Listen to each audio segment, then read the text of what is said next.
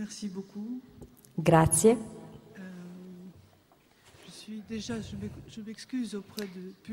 E mi scuso presso il pubblico per non potermi esprimere in italiano. Una lingua così bella, una lingua in cui mi piacerebbe eh, potermi esprimere e dirvi quello que che oggi vi dirò in francese.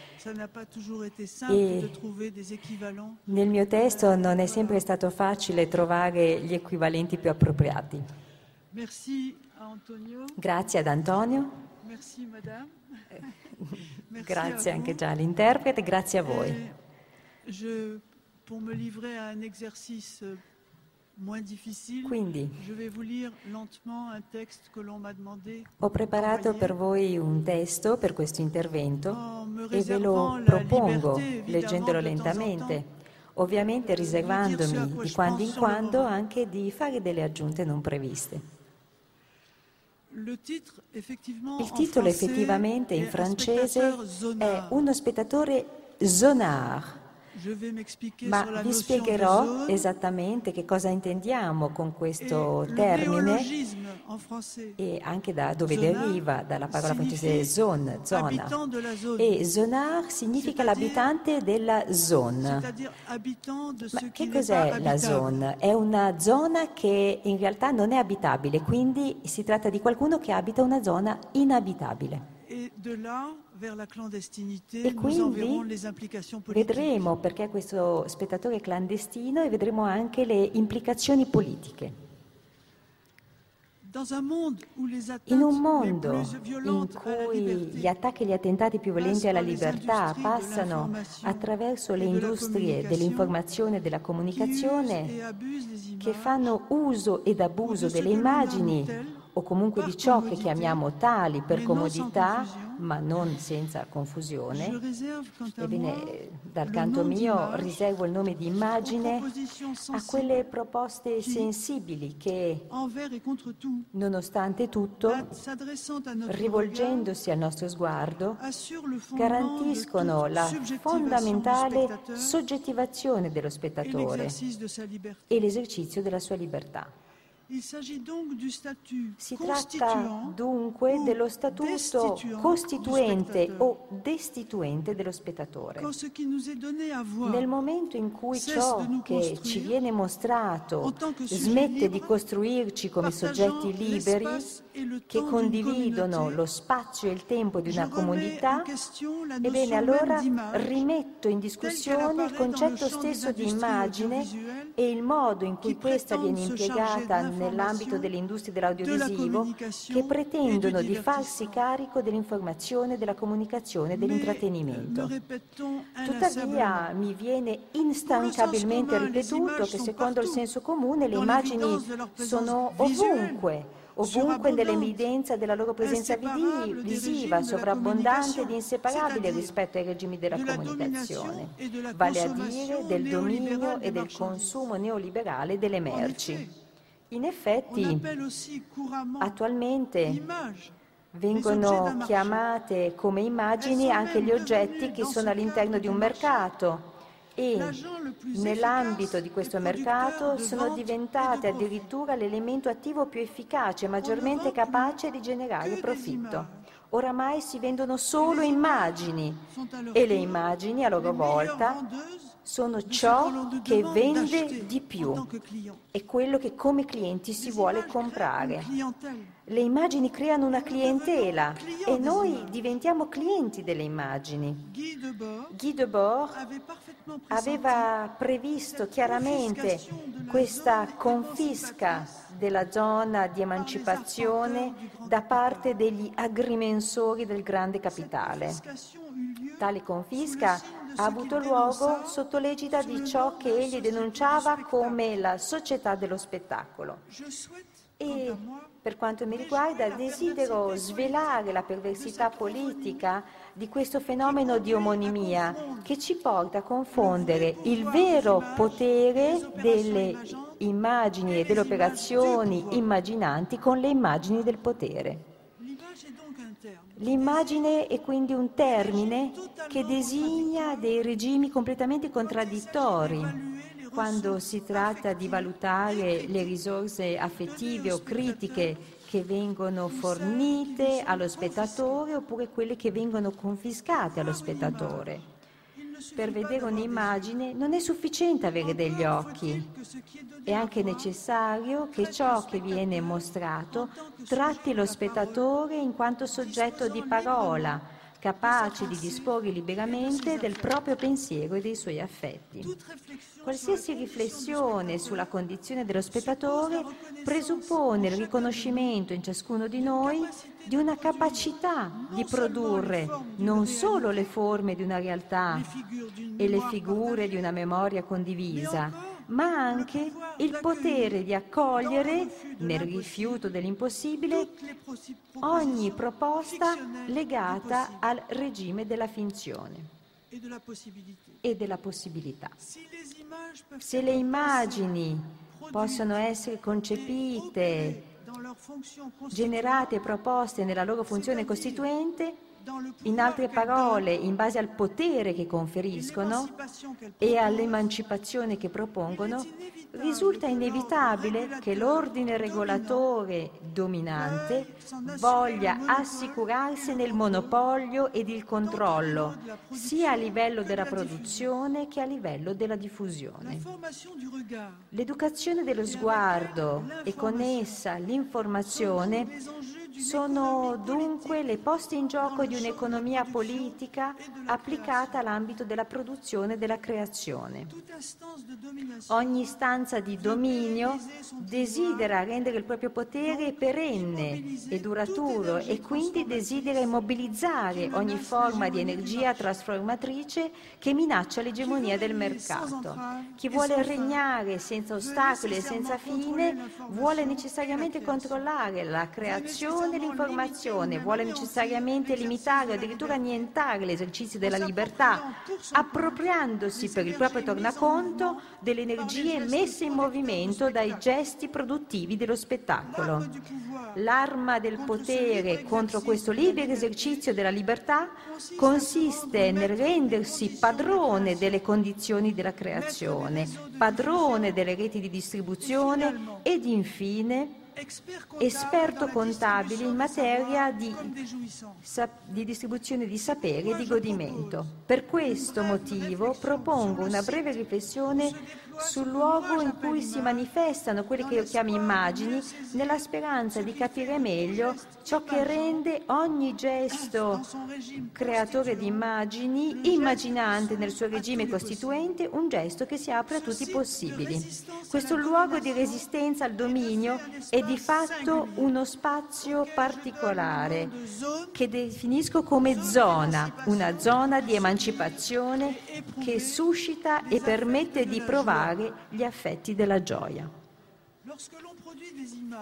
Ogni qualvolta si producono delle immagini è per rispondere a molteplici motivazioni. Può trattarsi di dare una forma al passato, di costruire una distanza critica con la realtà del presente, oppure ancora di tracciare dei futuri possibili tanto quanto improbabili ma in ogni caso si tratta sempre di aprire uno spazio di indeterminazione che fornisce a tutti, senza distinzione, la possibilità e la forza di inventare dei mondi, di comporre dei racconti, trasformando la realtà stessa. Posto che il reale viene definito come ciò che ci resiste, non viene mai detto abbastanza che, inversamente, le immagini sono il maggiore registro della nostra resistenza al reale. A partire da questa ipotesi trasformatrice ed energica, piuttosto che parlare di immagini, preferisco parlare per il momento di operazioni immaginanti e di gesti immaginanti per designare le fonti di energie che in tutti i registri del sensibile e non solo nel registro visivo producono delle forme nell'ambito originario di una indeterminazione radicale. Queste operazioni offrono a tutti, a tutti quelli a cui si rivolgono, lo shock emotivo che è proprio dell'incontro con le forme della propria libertà. Il rivolgersi a tutti incondizionatamente caratteristico della creazione è il fondamento di ogni processo egalitario, di cui i gesti d'arte sono in modo esemplare produttori, vettori e testimoni. È in questo senso, e soltanto in questo senso, che il mondo della creazione è responsabile più di ogni altro della vita politica e di quella politeia che produce la comunità e la coinvolge sotto il segno della condivisione e della libertà e dell'uguaglianza. Qui non si tratta affatto di conferire agli artisti che si autodefiniscono come tali o definiti come tali dal mercato o consacrati come tali dalla tradizione, eh, di dare loro una posizione specifica in materia di emancipazione. Si tratta al contrario, per me, di riconoscere in ogni gesto libero di qualunque genere il segno dell'arte, la quale si riconosce a sua volta soltanto dalla libertà che fornisce a coloro ai quali e alle quali si rivolge. I gesti d'arte indicano a tutte e a tutti i percorsi della trasformazione creatrice. Le opere che si rivolgono a tutti indicano a tutti i percorsi della resistenza e della libertà. Ho parlato di creazione di forme sensibili. Si tratta dunque di iscrivere queste, queste forme nello spazio dei corpi e nel tempo della storia. Ma di che natura sono il luogo e la temporalità di queste operazioni immaginanti? Quando chiedo dove sono le immagini, intendo esattamente ciò a cui alludeva Pasolini in un suo cortometraggio, un capolavoro dedicato all'onnipotenza nella realtà delle operazioni poetiche. Che cosa sono le nuvole? Che cosa sono le nuvole? Ebbene, e quindi io intendo che cosa sono le immagini? Traduco io, le immagini sono le nuvole, visibili a partire da un luogo di elisione ed abbandono dei corpi, nel preciso momento in cui questi corpi guardano il cielo. Totò. E Ninetto Davoli, dopo essere stati le marionette shakespeariane di Otello e Iago, ruzzolano in una discarica e vi giacciono in mezzo ai rifiuti. Salutano allora il fuoricampo incommensurabile del cielo, dove alcune indeterminate forme passano impalpabili, casuali, fugaci, eteree, regalando il dono giubilante di una libertà infinita. Il gesto di Pasolini è una sorta di esercizio di infinita illusione prospettica. Nel fuoricampo del teatro il cinema definisce una zona che diventa a sua volta il fuoricampo del film, il quale a sua volta riconduce lo spettatore al proprio fuoricampo. E in questo modo si crea uno spostamento senza fine di quello che l'immagine mette in atto ad infinitum.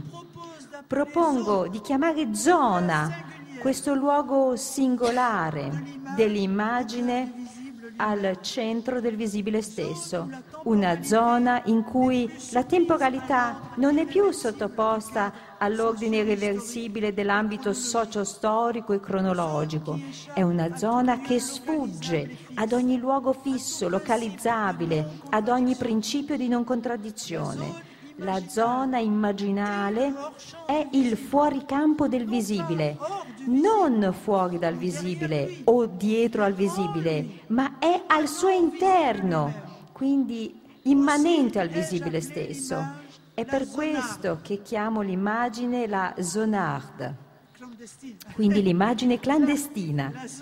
La zona, e allora in Pasoline, quell'immagine sullo schermo che arriva fugacemente ad annodare in un'esplosione di giubilo lo spazio dei rifiuti a quello della promessa.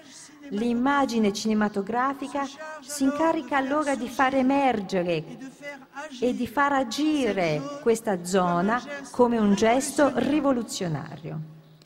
Ogni gesto di messa in scena deve mirare a far schiudere una tale zona. O ci riesce oppure fallisce. Dire che l'immagine è clandestina può sorprendere. La parola zone, zona, in francese designa in questi tempi di crisi sociale ed economica uno spazio ed un modo di abitare il mondo proprio di un soggetto esiliato, nomade, clandestino, irreperibile, la cui identità è sfuggente e molto spesso misera e sfugge ad ogni forma di controllo, ad ogni attribuzione di residenza e di identità. Il clandestino è un emigrato perenne che non incontra mai ospitalità da nessuna parte. Quindi il clandestino abita al fuoricampo dello spazio normalizzato e controllato.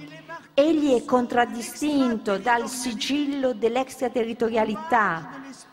Si trova ai margini dello spazio urbano denominato come intramuros. Le mura, quelle delle prigioni, come quelle delle frontiere, circondano essenzialmente coloro che si vogliono proteggere da ogni contatto con la zona e con i clandestini. In Israele i muri generano un nuovo ghetto dietro al quale tutto ciò tutto deve scomparire, tutto ciò che non ha né forma né consistenza. Intramuros si preferisce credere che dall'altra parte non ci sia niente. Questo nulla immaginario è in verità l'essere della zona, la quale diventa quindi luogo di esclusione e di minaccia. La zona è spesso, nelle nostre città, la periferia, la no man's land o un terreno abbandonato, ma è anche un terreno incolto, occupato, oppure un luogo creativo o una sorta di magese culturale, in altre parole un terreno lasciato a un riposo rigenerante in attesa di nuove semenze e di una fecondità futura. Il clandestino, lui, è l'abitante furtivo dell'inabitabile ed è per questo che passa come qualcuno vicino alla criminalità, qualcuno amico del disordine e quindi del caos. Tuttavia, non bisogna dimenticare che Cain in greco significa spalancare. Il caos quindi è lo spalancarsi dell'essere, l'apertura a tutte le forme del possibile a metà strada tra il sonno e lo stato di veglia, a immagini del sogno. E quando scelgo questa parola per parlare dell'immagine faccio un ulteriore passo avanti, o meglio, faccio un passo lateralmente, come una sorta di salto salvifico e salutare, poiché desidero interrogare le immagini non per farne un mondo a parte, un luogo senza posto per nessuno o farne un posto che non dà luogo a niente, piuttosto per scoprire nelle nostre operazioni immaginanti delle operazioni interstiziali, clandestine, nel cuore stesso della nostra intimità, nel sottosuolo attivo dei dispositivi sociopolitici del potere. L'immagine è girovaga e sotterranea in un mondo in cui essa nutre, alimenti i sogni più belli, ma anche gli incubi.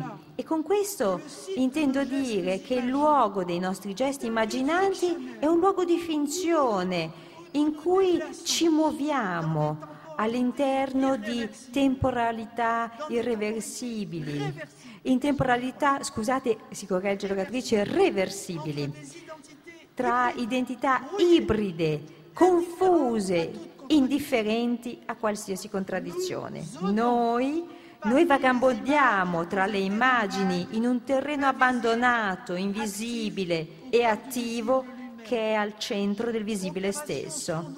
È un'operazione sottile che neutralizza il pedinamento dei cacciatori e ci protegge dal pericolo di diventare noi stessi prede dell'ordine dominante.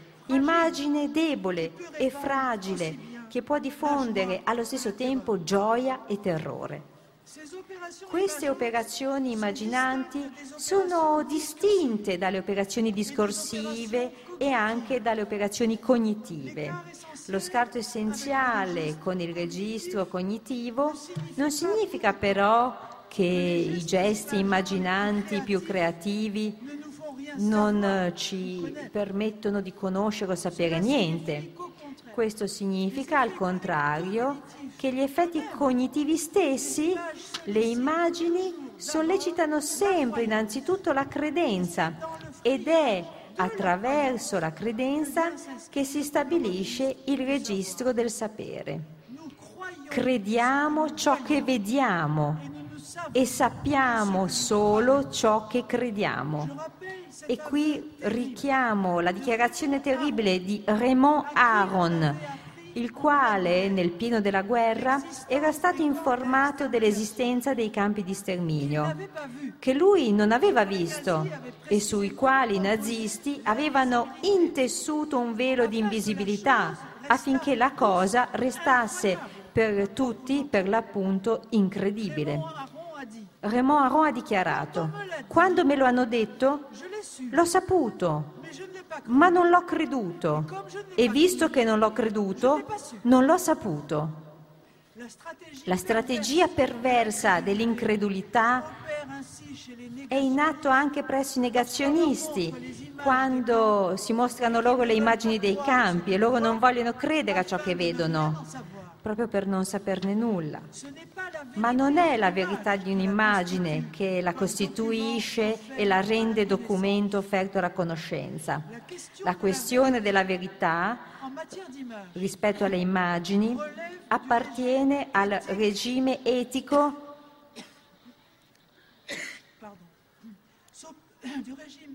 appartiene al regime etico dell'affidabilità l'affidabilità dei gesti che ci fanno vedere.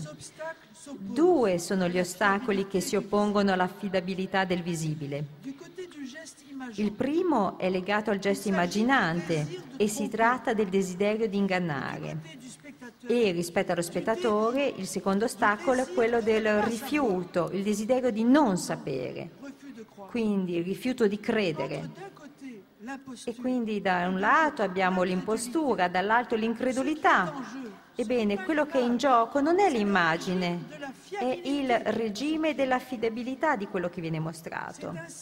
Ed è così che si costituisce il cosiddetto sito dell'accecamento feticista che fabbrica le immagini, che crea uno schermo rispetto alla verità poiché alle energie del rifiuto bisogna affiancare poi quelle della rimozione che acceca gli occhi di coloro che non vogliono sapere niente di ciò che stanno vedendo.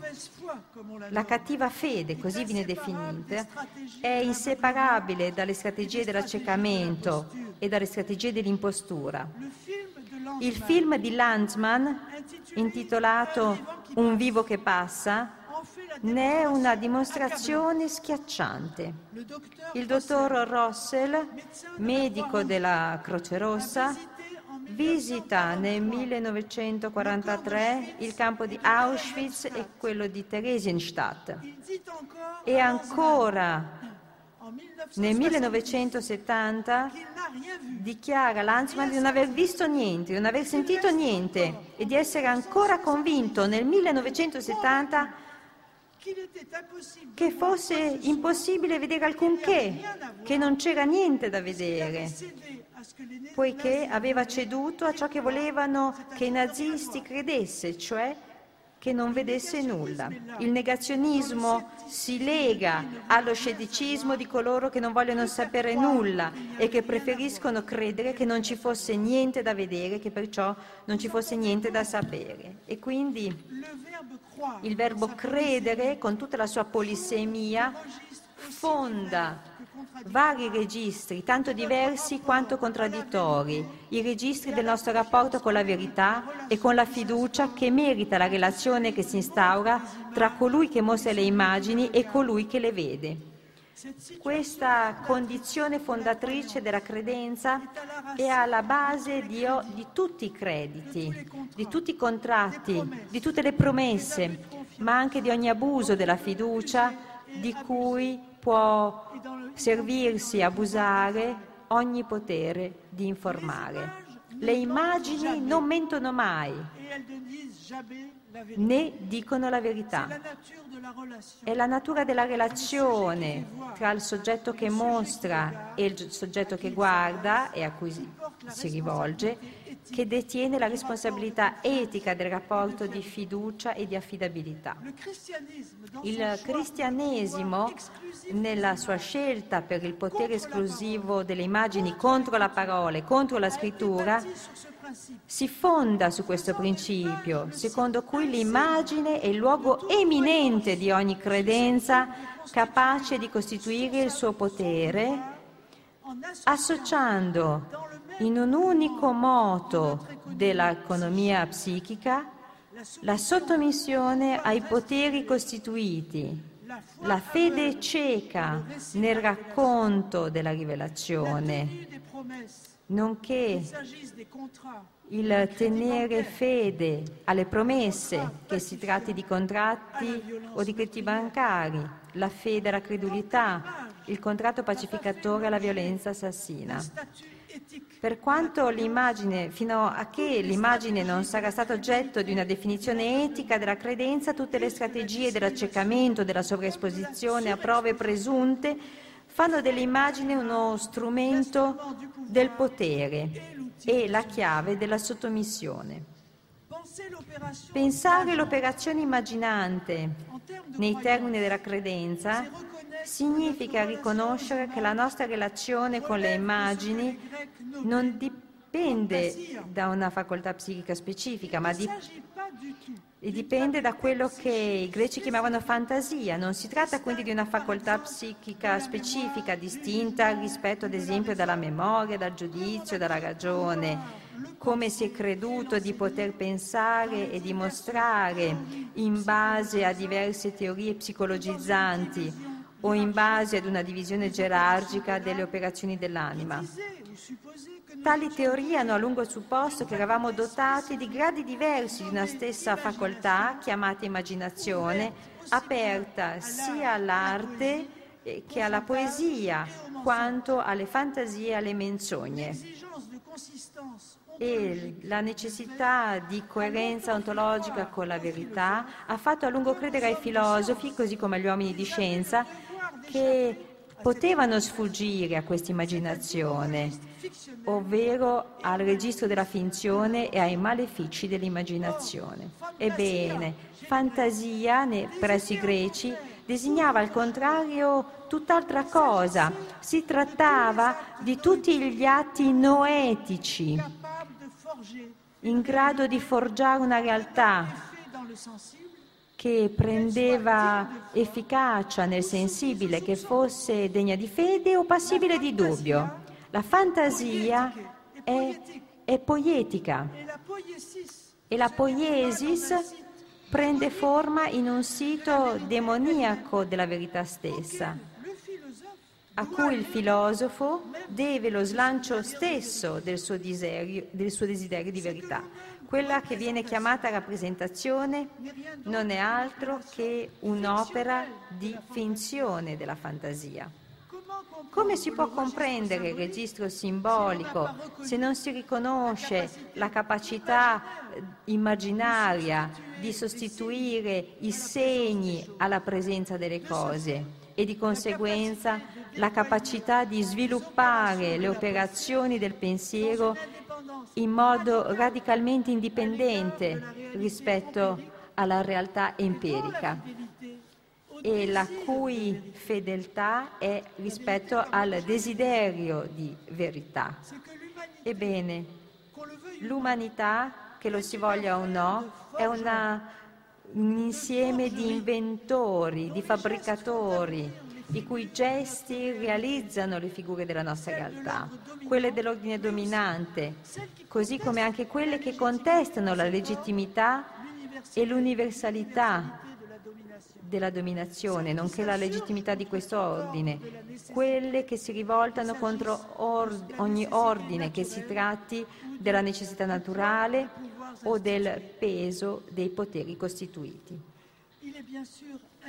Beh, è ovvio che è innegabile che il soggetto della parola, anche come soggetto del desiderio, rimanga sottoposto alle leggi e alle regole di composizione della civiltà e della cultura che lo accoglie, rimanga sottoposto all'ordine del linguaggio in cui ci si rivolge loro a partire dal momento in cui viene al mondo e anche, anzi ancora prima che venga al mondo.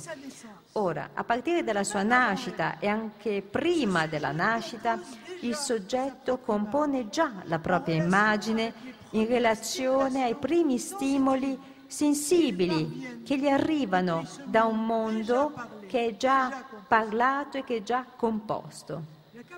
La capacità immaginante è sin dall'inizio la risposta ad un rivolgersi da parte di colui che arriva al mondo. Questo soggetto immaginante realizza il soggetto della parola prima ancora che abbia potuto fare uso dei propri occhi ancora prima che abbia potuto utilizzare la parola stessa, al punto che si può ritenere, da un punto di vista clinico, che la costruzione del soggetto di parola dipenda interamente da ciò che è successo positivamente o negativamente per ciascuno di noi nella nostra relazione con le nostre primissime operazioni immaginanti.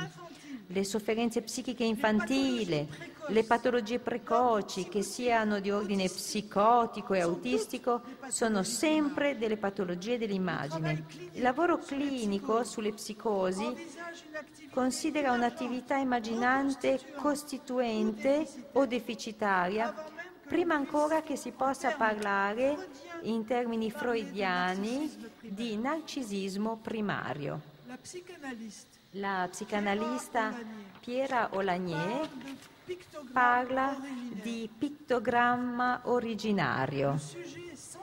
Il soggetto senza immagini, vale a dire escluso dallo sguardo di chiunque altro, trova visibilità soltanto nella spettacolarizzazione della sua violenza e nella mediatizzazione del suo passaggio all'azione e senza entrare maggiormente nel campo di una clinica soggettiva, riconosco il paesaggio sociopolitico che oramai accoglie ogni soggetto dal momento in cui viene al mondo.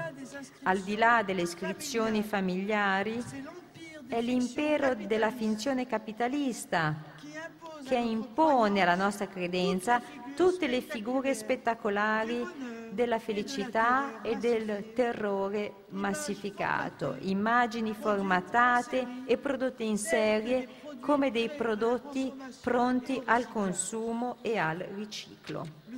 Lo spettatore, sin da una giovane età, viene catturato nello spettacolo e la sua visibilità fa parte del mercato. Esatto, la sua visibilità fa parte integrante del mercato. Il diritto all'immagine, allo sguardo dell'alto, porta il segno sin dall'inizio di questa commercializzazione dell'immagine di sé, la quale allo stesso tempo diventa un segno diffuso ed esteso senza limiti chiamiamo, su, su ciò che oggi chiamiamo i social network, reti prive di ogni socialità. Colui che viene escluso da questo mercato della fruizione, del godimento e della paura, che è divenuto matrice di integrazione sociale, non ha altra scelta che la psicosi o il crimine, o adesso anche il terrorismo. I consumatori vengono a loro volta consumati dall'industria spettacolare della comunicazione planetaria. Il terrorista è contemporaneamente padrone e cliente sul mercato spettacolare con immagini che sopperiscono all'assenza di immagini costituenti e soggettivizzanti. ma non si ripeterà mai abbastanza il fatto che il mercato delle immagini consumabili non costruisce lo sguardo a partire dalla visione, ma si rivolge all'oralità e passa attraverso, attraverso l'oralità. La gente divora, digerisce, evacua, ricicla. L'obesità e l'anoressia sono le due principali patologie dell'impero che definisco come iconocratico. E chiamo qui iconocrazia quella dittatura visuale fondata sul modello orale del divoramento, che ci priva della libera indeterminazione all'interno della quale si costituiscono le figure, le immagini del nostro desiderio e le forme delle nostre finzioni e che sono quelle che ci consentono di fare esperienza della nostra libertà. Ecco perché ritorno sulle istanze di ciò che chiamo operazioni immaginanti, le quali sono operative se non a partire da quel luogo di indeterminazione invisibile dove si forgiano le nostre finzioni costituenti. Con finzioni costituenti in opposizione alle finzioni dominanti, intendo il luogo a partire dal quale i gesti danno forma e figura alla nostra capacità di agire e di cambiare il mondo. Le operazioni immaginanti sono dei gesti energici che possono impadronirsi di tutti i materiali e di tutti i segni per darci la parola e renderci insaziabili forgiatori del possibile, trionfanti contro l'impossibile. Dipingere, cantare, filmare, danzare, cucinare, tutti i giochi sono possibili nella zona Ciò significa che oggi, in questo impero delle cosiddette catastrofi definite come inevitabili perché strutturali, un altro mondo è pensabile e possibile. Soltanto le operazioni immaginanti possono consentirci di sbarazzarci del fatalismo delle strutture a condizione che ci si stacchi dall'universo della necessità. A tale scopo bisogna detronizzare i forgiatori dell'impossibile. Quando propongo quest'altra via basata su un altro lessico, quello della zona, per rendere le operazioni immaginanti un'energia rivoluzionaria presente in ogni soggetto dell'umanità del futuro, ebbene intendo basarmi su due pilastri fondamentali, uno antico e l'altro moderno. Uno è la cora platonica e l'altro l'infrasottile di Marcel Duchamp. Innanzitutto traduco con zona ciò che Platone nel Timeo, in modo notevole e sorprendente, chiama cora nel tentativo di localizzare il luogo di nascita di ogni icon, icon che potremmo tradurre come immagine, ma in realtà è meglio tradurre con parvenza, vale a dire la forma che prende un'operazione immaginante. Platone formula l'ipotesi costituente di un genere dell'essere che non appartiene, dice Platone, né allo splendore solare dell'intelligibile puro, ide, ideidos, l'idea, né all'oscurità cavernosa dell'esperienza sensibile ed illusoria. Questo genere, scrive Platone, è un terzo genere, Triton Genos e dice è difficile da pensare, Caleponnoin, è oscuro, Amidron, Aporeticon, ma lo possiamo afferrare senza ombra di dubbio, in sogno, onero polumen. Questo terzo genere luogo che egli chiama Cora viene descritto come un ricettacolo Upodoché, matrice, metra, nutrice del visibile. Quindi ti tenenora tu.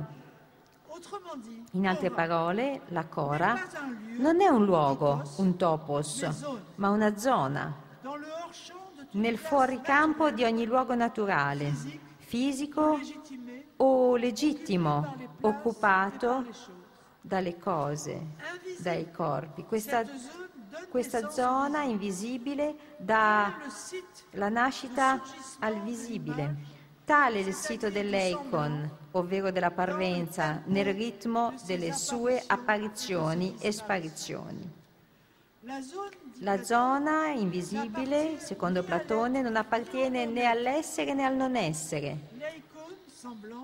L'icon, la parvenza di ogni operazione immaginante, in verità in greco non è un sostantivo, bensì un participio presente, che giunge al visibile a partire da una zona di indeterminazione assoluta, difficile da concepire. L'immagine non è rappresentazione, essa ne è la condizione a partire da un sito radicalmente indeterminato, ribelle rispetto ad ogni operazione identificatrice, rispetto alla fissità dei luoghi e degli ordini. Indifferente, come dirà Freud a proposito dell'inconscio, al principio di non contraddizione, ad ogni continuità cronologica, ad ogni differenziazione, che sia nominale, sessuale, grammaticale, locale o temporale. L'immagine è clandestina. Essa si mantiene in un sito simile a una fine pellicola o a una membrana, dove non sussiste nessun rapporto sessuale né mescolanza nel cuore dell'unione. Questo è anche ciò che i padri della Chiesa dicevano della natura del Cristo, che non è altro che la natura dell'immagine, immagine del Padre non è che immagine, di ogni immagine. Dicevano di questa immagine, che si chiama Cristo, che è unione senza confusione, ciò che nel reale è irriducibilmente separato o posto in rapporto dialettico.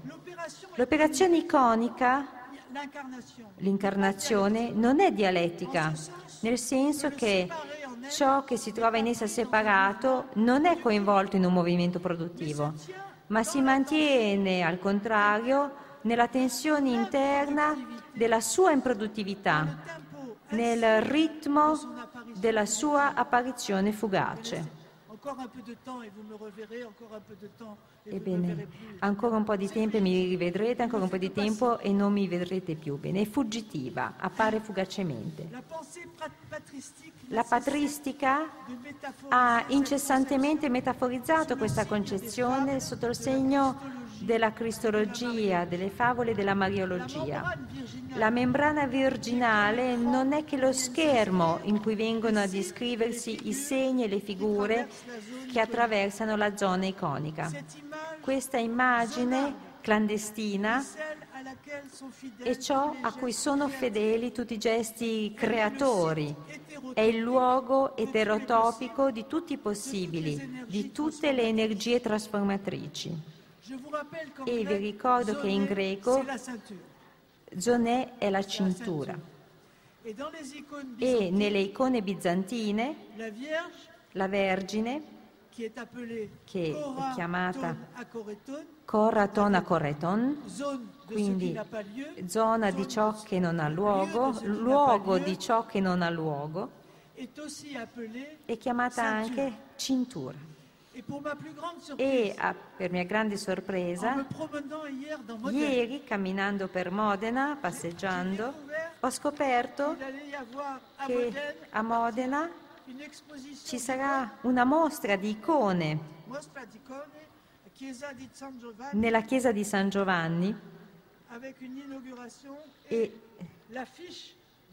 la scheda di questa mostra è un'icona stessa della Vergine in cui c'è scritto Madre di Dio, Santa Aghiazone, quindi Santa Cintura. E questo è l'altro nome della Vergine. Quindi che cos'è la cintura della Vergine? È la periferia di quello che contiene, quindi proprio questo finito. È il contenente, è il vaso quindi metra, come dirà Platone, è la matrice dell'infinito, poiché il suo ventre ha contenuto Dio, quindi un ventre finito che ha contenuto l'infinito ed è chiamata quindi Aria Zone. Quindi questa zona è il segno ribelle ed inassegnabile che rende ogni operazione di finzione una promessa rivoluzionaria. Le operazioni immaginanti, così definite, riguardano allora tutti i gesti espressivi, senza eccezioni, visivi, sonori, poetici, teatrali, cinematografici, coreografici, culinari. E questo in rispetto ad ogni materiale, che sia tradizionale o innovativo. Quindi, se faccio astrazione del significato dato a queste costruzioni di finzione, è evidente che la protostoria del cristianesimo ci offre un'occasione di formulare in un altro modo l'energia rivoluzionaria e transgenerica dell'immagine. Il racconto di Cristo è una saga iconica. Ebbene, il prezzo da pagare per questa scoperta è decisivo. Si trattava di capire se l'immagine era un regno o se al contrario era il bacino inestinguibile e infinito della ribellione contro ogni regno e il fuoricampo di ogni dominio. L'istituzione ecclesiastica ha fatto la scelta di ciò che chiamo l'iconocrazia e l'inflazione senza limiti di quello che viene dato da vedere e da credere allo scopo di sottomettere.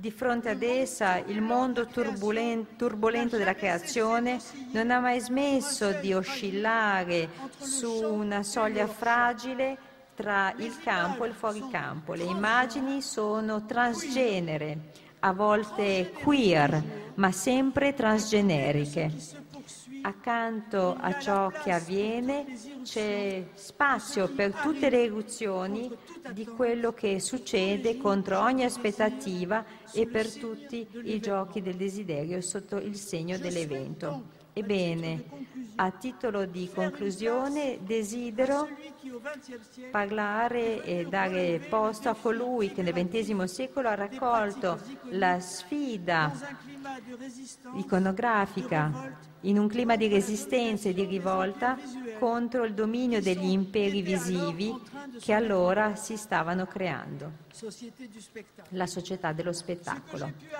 Quello che ho chiamato il dominio iconocratico del neoliberalismo è vicino a questo impero della Trementina di cui Duchamp è stato il primo.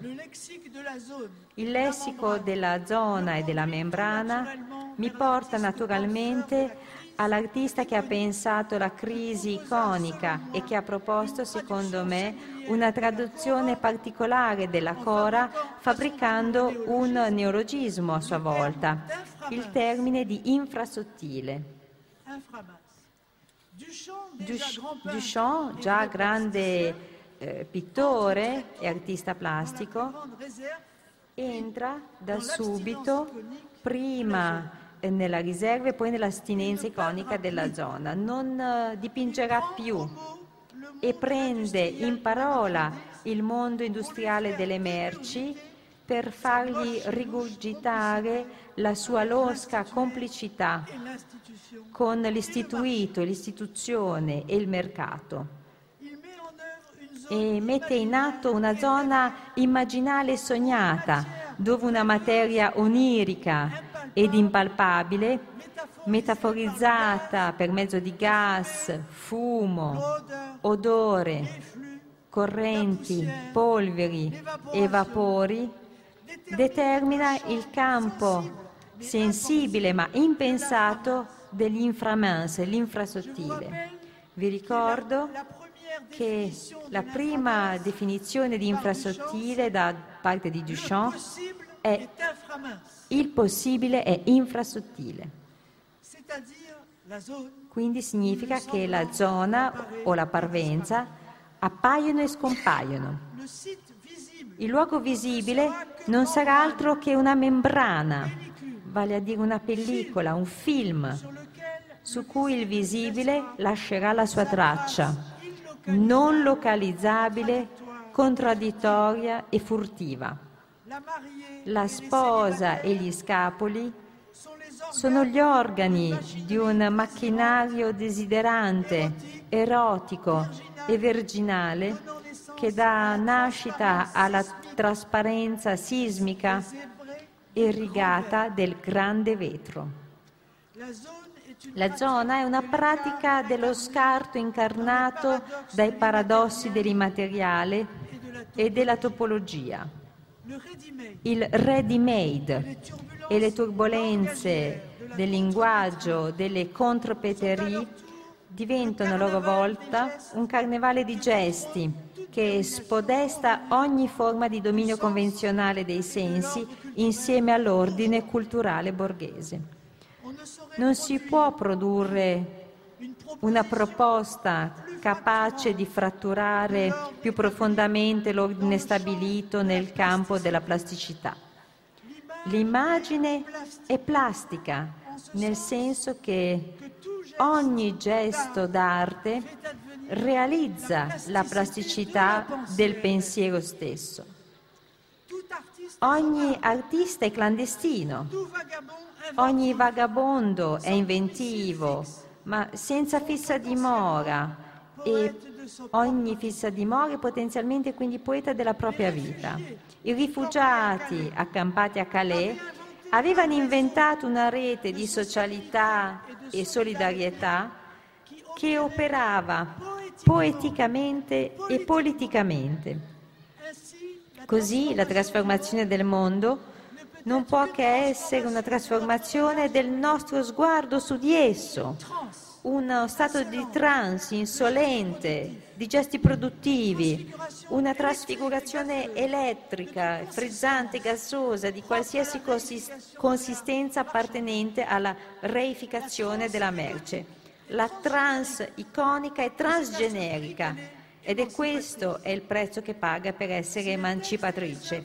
Se i testi e le opere di Marcel Duchamp sembrano tanto enigmatici quanto esoterici, sono non di meno la traduzione più fedele di ciò che la patristica ha voluto spiegare inventando la dottrina cristica dell'incarnazione. Ritengo che non sia necessario creare un apparato teorico di resistenza al peggio, ma che al contrario dobbiamo affidare alla quotidianità dei piccoli gesti immaginanti la carica microsismica di far vivere le energie rivoluzionarie di tutti i contropoteri che sono propri delle nostre operazioni immaginanti che sono propri delle nostre operazioni creative. Si tratta quindi per noi di far vivere la cora ovunque ci troviamo in altre parole, di, cre- di, creare ovunque siamo, di creare una zona di accoglienza, di ospitalità, di raccolta incondizionata a chiunque e questo in una eguaglianza costituente proprio della finzione. Bisogna essere clandestini. In questo gli artisti sono le nostre prime guide sul cammino del nostro diventare clandestini. La zona non si trova altrove, non è un luogo di esclusione, non è un deserto privilegiato capace di sfuggire ai dispositivi del potere. La zona si trova qui, al centro stesso di questi dispositivi, sito invisibile ed irriducibile, clandestino dell'energia sismica che ridistribuisce incessantemente i posti. Godard scriveva, per vedere non bisogna aver paura di perdere il proprio posto. La clandestinità non è senza rischi, non è senza pericoli, richiede coraggio. Questa potenza costituente si esercita sia sul piano soggettivo che nell'ambito collettivo, vale a dire quello della nostra comunità, che tende a costituirsi come popolo. L'immagine è e deve essere uno stato della nostra relazione con il mondo, a condizione di rimanere fedeli a questo stato nascente, poiché la nascita è il paradigma di ogni libertà. È l'inizio di tutti i possibili.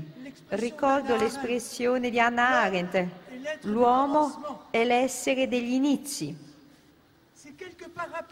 Questi pochi rapidi passi, forse troppo rapidi, spero indichino delle piste e dovrebbero permettere di concludere che l'immagine produce questa finzione costituente che chiamiamo umanità e che non è un genere, non c'è genere umano, non esiste genere umano al di fuori del genere terzo, delle immagini che ci si costituiscono, poiché l'immagine transgenerica e carnevalesca.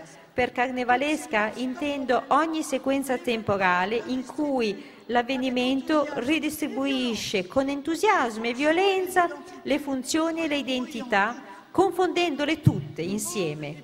Il mondo è una macchina ludica di cui possiamo cambiare le regole, non tanto secondo la libertà che concediamo a noi stessi, quanto piuttosto secondo la libertà che si regala e che si concede a chiunque altro senza condizioni.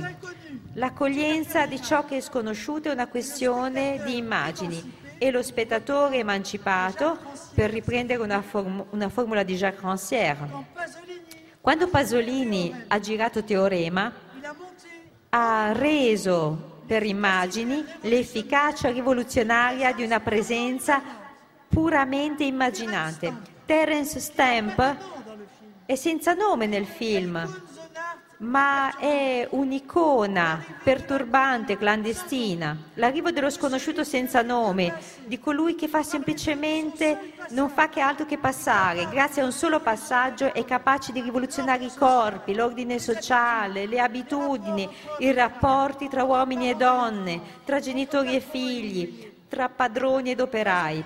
Pasolini negli anni 60 ha scelto la via del rapporto sessuale per parlare di ciò che nell'arrivo dello straniero crea un avvenimento per il desiderio. È un modo di dire che l'indesiderato è desiderabile.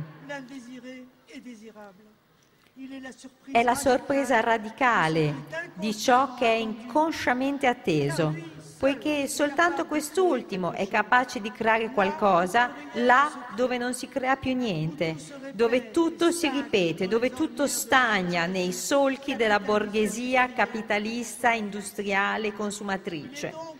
Si tratta dunque in realtà del soggetto del desiderio secondo il duplice significato del genitivo, un telegramma lo annuncia Terence Stamp, un altro lo fa partire. Pur essendo senza nome, egli ha un corpo e questo corpo agisce come un detonatore. Questo corpo e questo sguardo fanno vacillare il mondo, compiendo la cosa più banale e quindi anche la più inquietante ed enigmatica di tutte, che consiste nel fare l'amore. Quindi, di che cosa è capace un corpo? chiedeva Spinoza.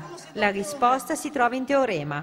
Un corpo può fare la rivoluzione e lo spettatore può così diventare un corpo rivoluzionario. Grazie.